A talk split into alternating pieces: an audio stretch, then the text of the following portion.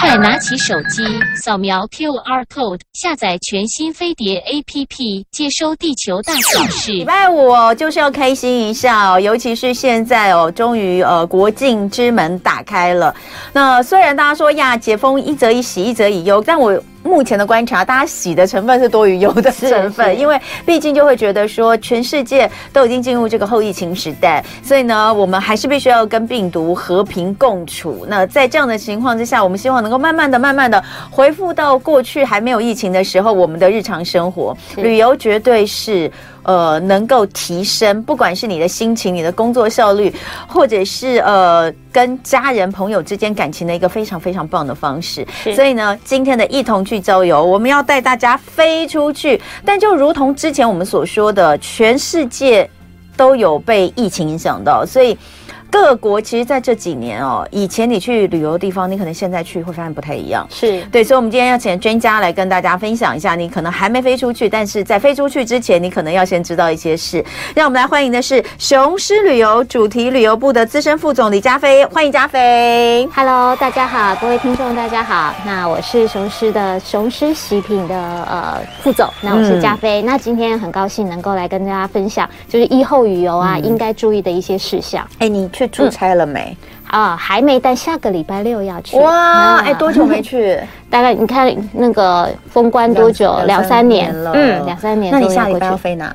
呃，泰国清迈。哇、啊，因为清迈有水灯节，是上是最近吗？对，十一月七号到九号是泰国清迈，就是等于是。一年中最大的盛事，嗯、所以呢，有一个水灯节，然后能够过去。所以如果大家有去过平溪天灯节的话，啊、呃，它大概就是十倍它的平溪天灯节。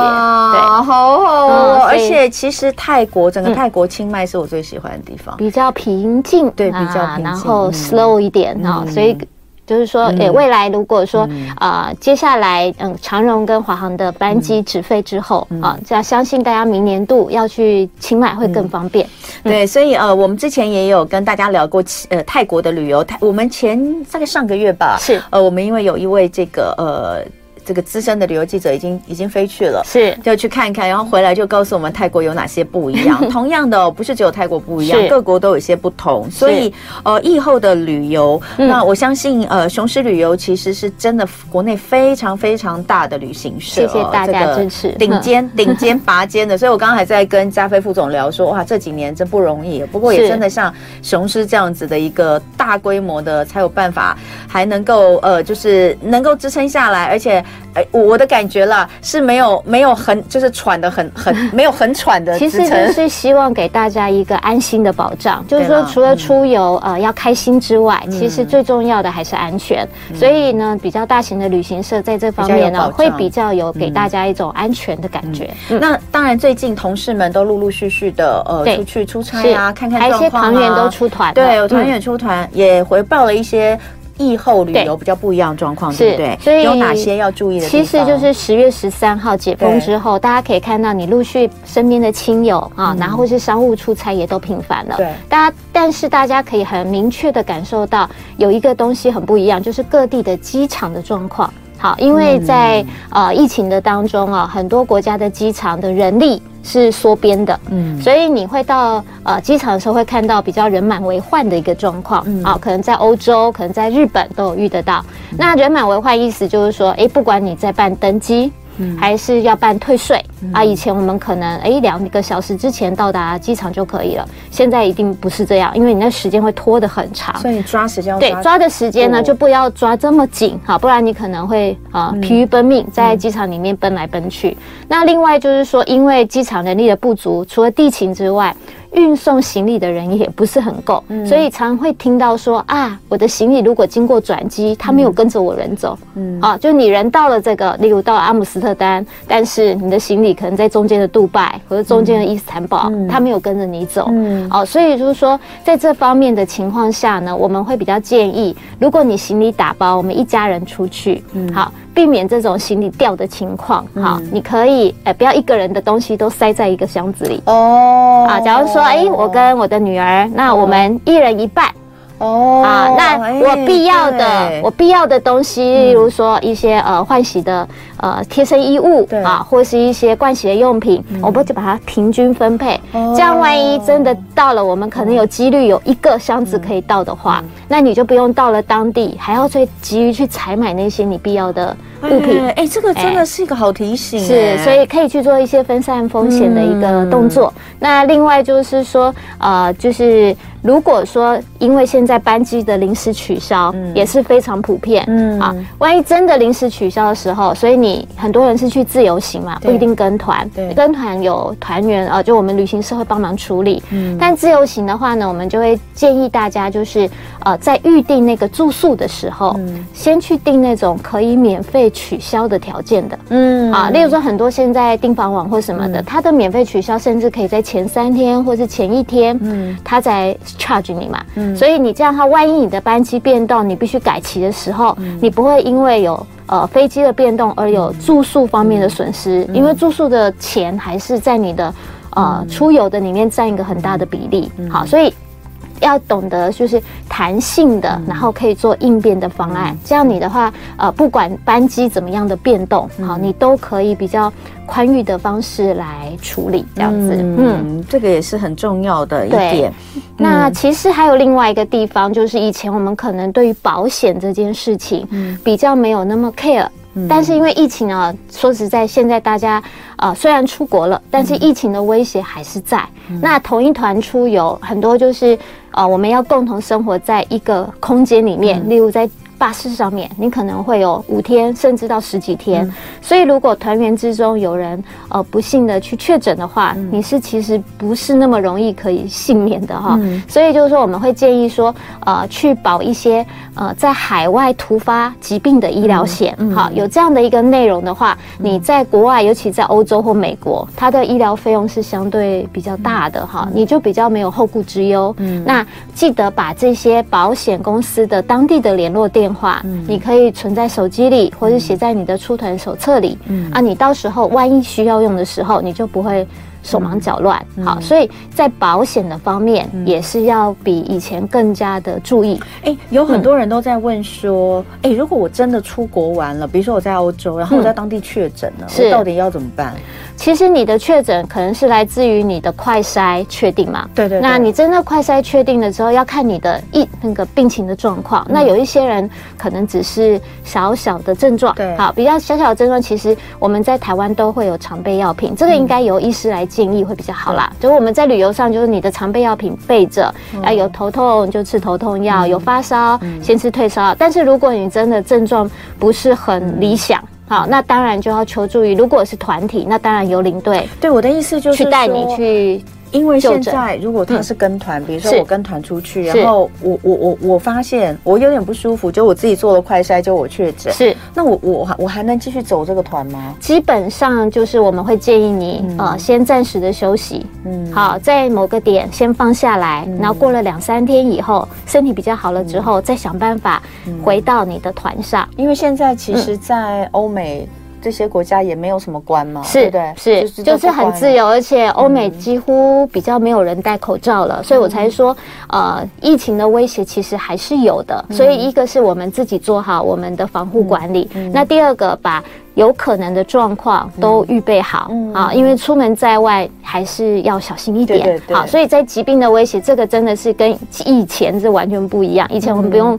呃，care 这么多，可能打了流感疫苗啊，或是你真的去到呃非洲或中南美洲，你才会需要有一些呃事前的对事前的预防针的准备。现在不是了，你真的出去，你就要好好的去准备你的一些常备的药品。好，那在有状况的时候，有领队可以去协助。那另外就是说，在欧洲呢，以前我们也常常听到会有一些偷拉、扒手啊猖獗。听说现在更严重哎。对，其实就是因。因为坦白说，就是因为我们的小偷啦、扒手啦，或者是抢匪啦这些，他们失业有一段时间，对，他们也休息了两年的时间，所以就是说，在比较大的城市，你是一个呃 group 的话，啊，你比较容易被锁定。对，好，就是说，哎。看起来穿的非常整齐，或是有名牌或是什么的比较显眼的时候，那就比较容易成为一个觊觎的对象。所以呢，现在呢到这些国家旅游呢，嗯、我们还是要提醒说，你的财物一定要分散。嗯，好，你不要通通集中在一个包包里，嗯、好，或者是通通放在行李箱里，嗯、好，怎么样去做一些分门别类的，呃，那个风险的控管，嗯、以及现在线上的支付非常多，或是电子支付非常、嗯、呃方便，所以你可以呃多利用信用卡。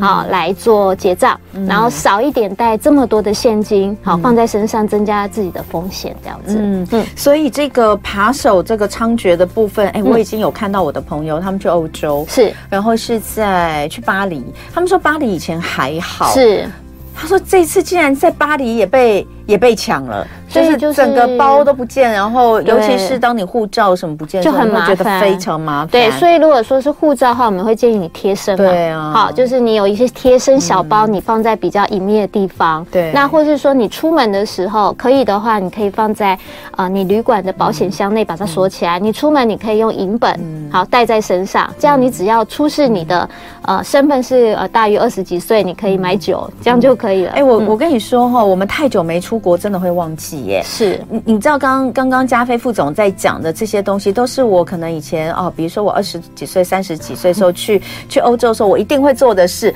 什么事呢？就是呃，会买一个那种贴身的包包，包包你知道很扁那种贴身的，里面对，然后可能把护照跟那个一点钱对放在那个里面，然后呢就是贴在这个衣服的那边的口袋，嗯嗯、然后另外就是可能包包呃。你的好好多地方都有钱，是，就是每个 每个口袋拉链出来都都有点钱，因为你很怕万一我包整个被抢，对，或者我的皮夹，对，有些是你皮夹放在那个呃袋袋里嘛，然后这样，然后以前都会把包包背在前面呢，是啊，就会做这些很多的，可是啊。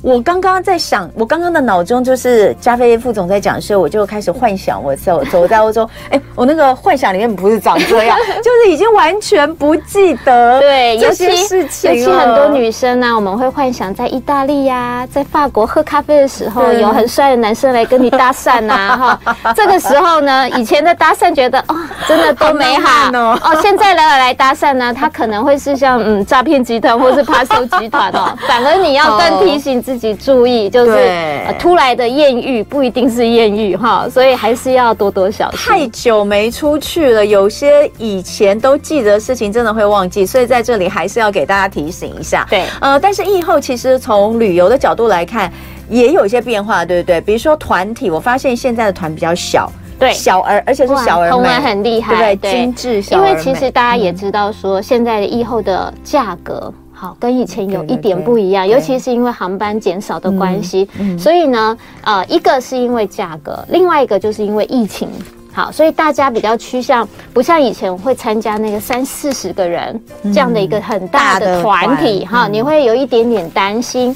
所以现在比较趋向的就是哎四到六个人，我们好姐妹闺蜜组成一小团。嗯，那或是哎两个 family，我们亲子的家庭八到十个人组成一团，然后呢我们去克制啊，例如说我是亲子的，我就想说。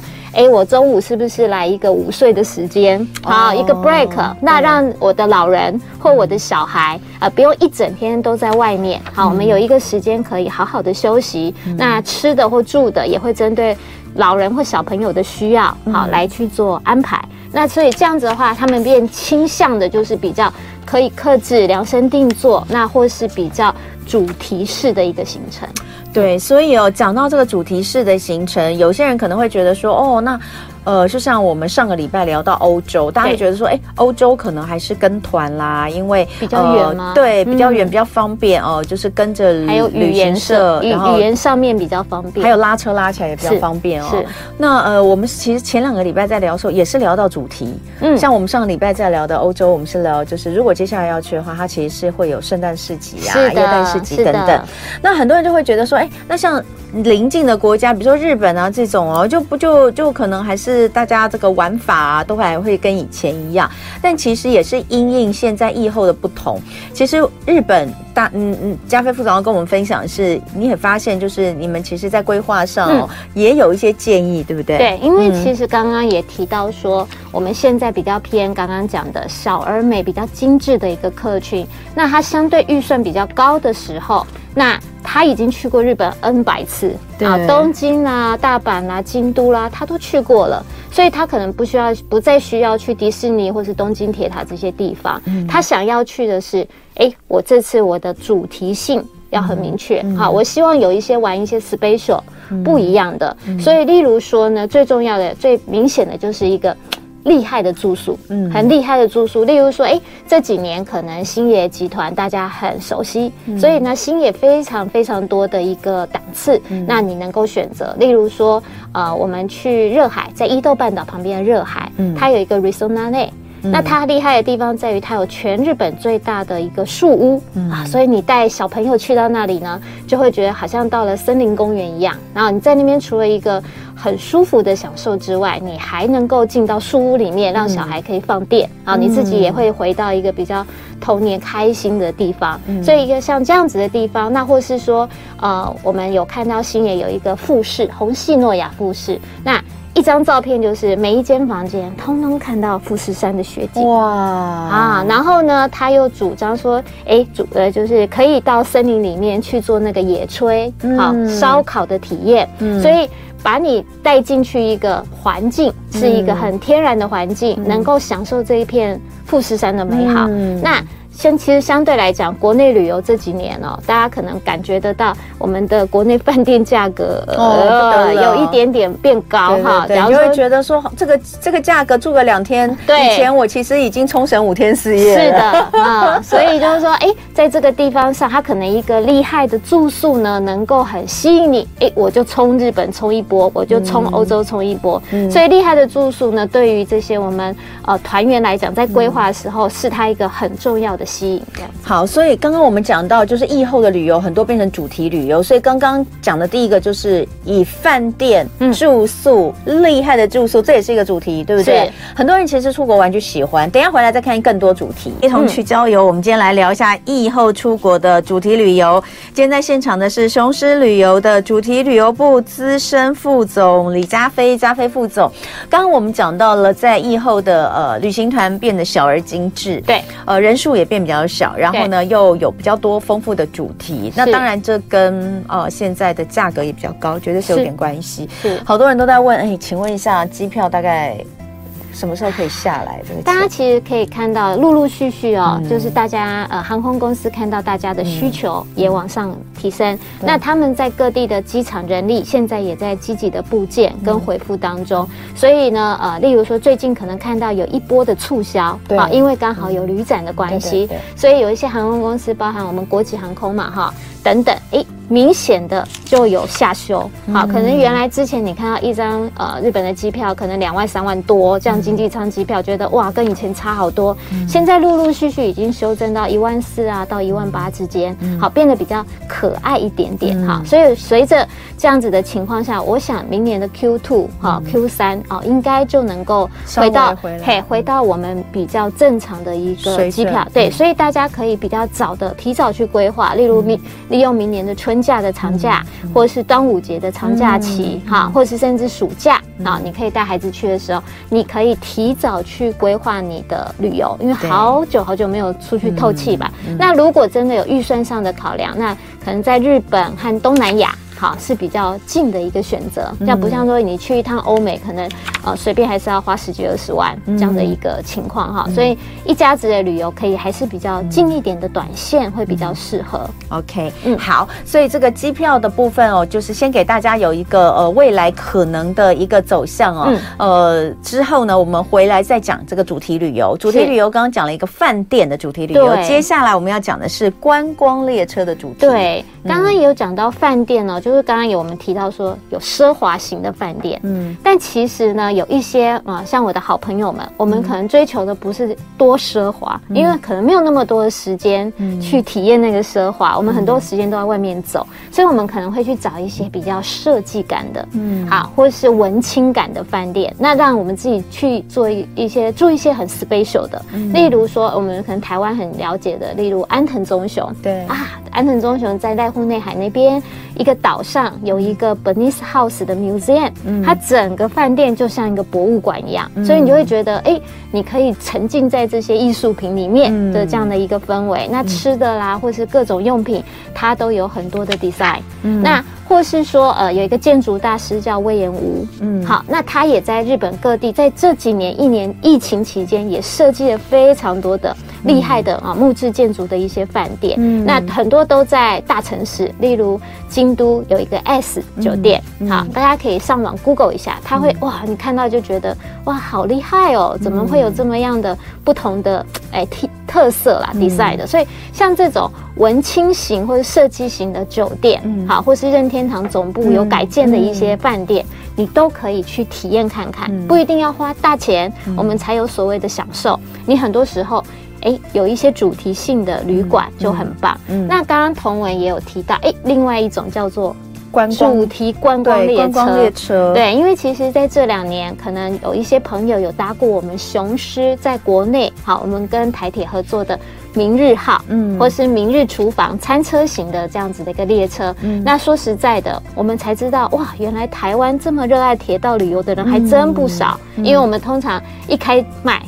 就就秒杀了，对，然后很多很多的 VIP 或者是好朋友们都来拜托我们说，可不可以想办法去候补哈？所以就是说，其实铁道旅游对于台湾人来讲是有一定的吸引力。嗯，那日本呢？这个是我们这个这个照片，对，看起来好舒适哦。这个这个火车，对，像这样的火车呢，在日本非常非常多。哦，它是属于主题式的观光列车，例如像看到有清酒，对不对？对，就在新系，这也太棒了吧！对，我一边坐在刚刚的景观窗啊，看大景，然后一边就是品尝着清酒。所以这种清酒越奶号的列车呢，我们一上架，他们也是啦，一上架基本上咻。就没有位置，所以本来我的团员今天正在新戏在看大地艺术的，我们想要订这个列车，我们只抢到两个位置，根本不够，因为我们有有八个人。所以像这样子的列车，其实都要提早规划。而且他们真的是自己国内就抢翻了，对自己国内就抢翻了，啊、所以我们就会想办法。他们真的是太多的巧思在这个列车里面。好哦！那像下面的有一些图片呢，如果等一下会 random 到的话，嗯，嗯呃，例如九州的甜点列车，哇，甜点列车，听到光是甜点列车，你就想这个客群就一定是锁定女生，嗯啊，那女生这个吗？对，哇天哪，它的内装就很华丽，有没有？感觉到了欧洲了？是的，到了欧洲，然后宫廷式，那大家你就想象说，我会穿什么？我会想要精心的打扮，穿的美美的去那边喝个下午茶。嗯，那它的甜点呢，也是米其林二厨那个二星的主厨他去设计的，所以到上面去，你不只是坐列车，嗯，你你在那边有视觉上的享受，有味觉上的享受，那最重要，其实它也不是很贵。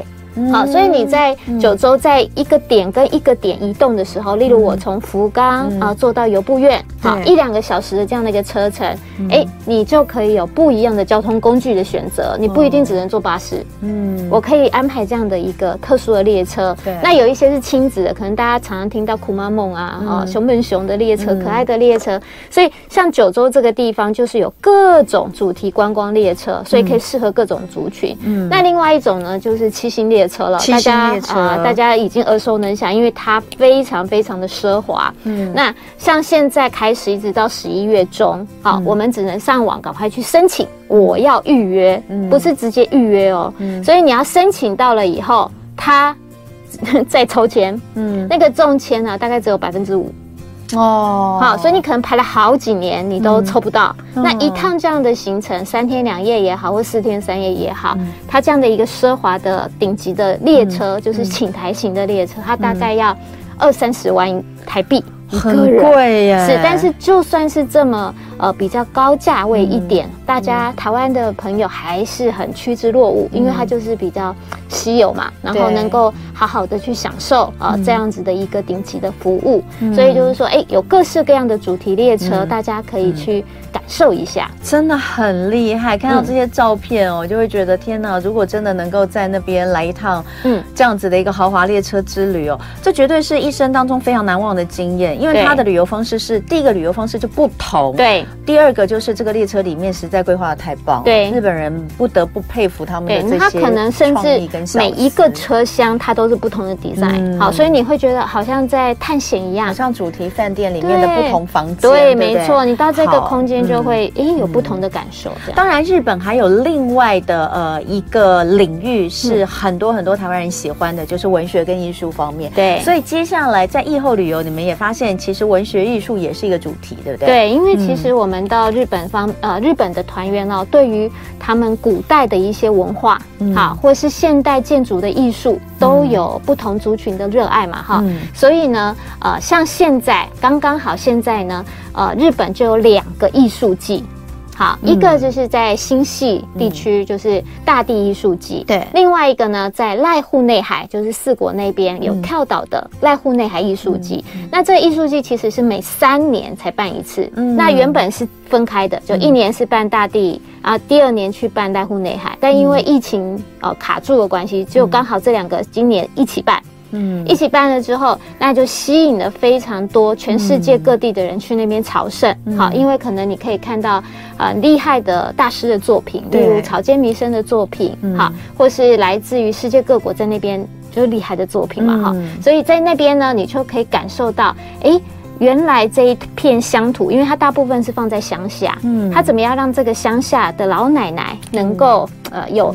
不同的观光的收入来源，嗯、然后结合当地的地景艺术，嗯，好，你可以融入到这个自然风光里，所以你在一边田野散步，你就可以看到，哇，这是一个厉害的。艺术作品，嗯、所以你看他们，呃，这个就是我们团员正在正在的，嗯，这个大地艺术季。嗯、那他们也刚刚讲了，他大概就七到八个人一台车，嗯、那他可以慢慢的、慢慢的一整天就经营在这样的一个艺术作品中，嗯、然后穿梭在这些自然田野间。嗯、你可以想象，就是像我们在台东，嗯，嘿，那个样子，原野风光，然后乡土料理，嗯、然后很漂亮的艺术品，然后能够很轻松的去完成这样的一个旅游。哎、欸，其实哦，如果今天是比如说小小的团，像你讲的不多嘛，嗯、哦，八到十个人是，然后呢又是这么主题的去看展，比如说像这个大地艺术季跟对呃，你说濑户内海艺术季，嗯、我刚刚看到那个资料，我觉得真的今年真的是大爆发。是，我说这个大爆发是他们现在的艺术艺术季的大爆发，因为两个。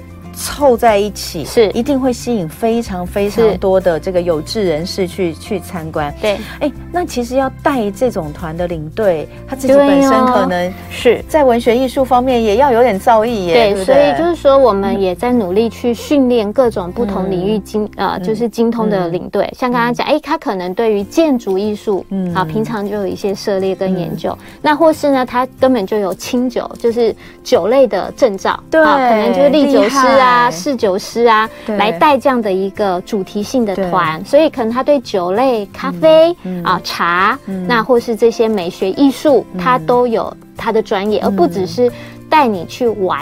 好、嗯，很多时候解说好，能够去让你知道说，哎，另外一个不同的世界。嗯、那这个东西的领队当然。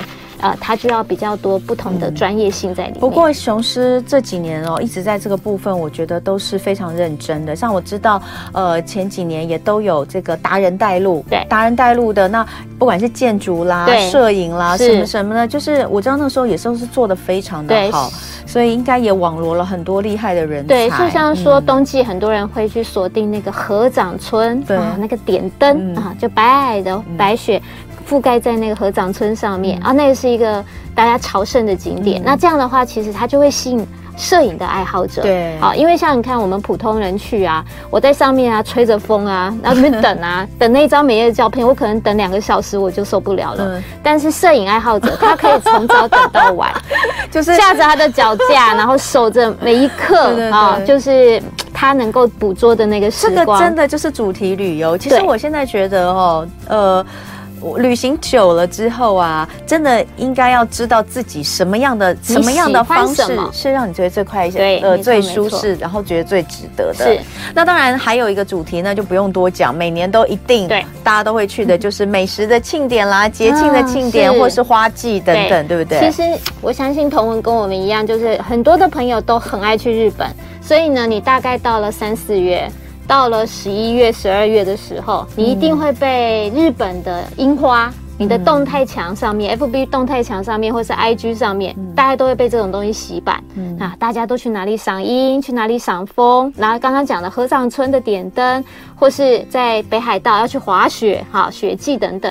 所以这种主题性质的花季。好，或是这些祭典，就会非常多人好、嗯、想要为了这个时间而去。嗯、像我刚刚提到的，嗯、我会去清迈也是为了水灯节。对，好，你会去曼谷可能是为了泼水节。嗯，你去欧洲很多时候是为了它的奔牛节啦、番茄节，就是节庆庆典。对于一个旅游的主题来讲，是一个很明确的，所以你就会被吸引过去。所以很多人说，哎、欸，我七月想要去日本，哎、欸，刚刚好看到有京都祇园祭，嗯，哎，那我们就干脆在那个祭点一起去吧。嗯。好，你又可以看到祭点，那又可以到你原来想要去京都的那些寺庙之旅，嗯、对不对？嗯、你就可以把它 combine 在一起。嗯、那如果又有主题列车啊，它现在在京都最近有一台近铁是怀旧列车，哎、嗯欸，你就可以瞬间从京都坐到大阪，嗯、然后是很古老的怀旧型的列车，嗯、所以你就可以把车。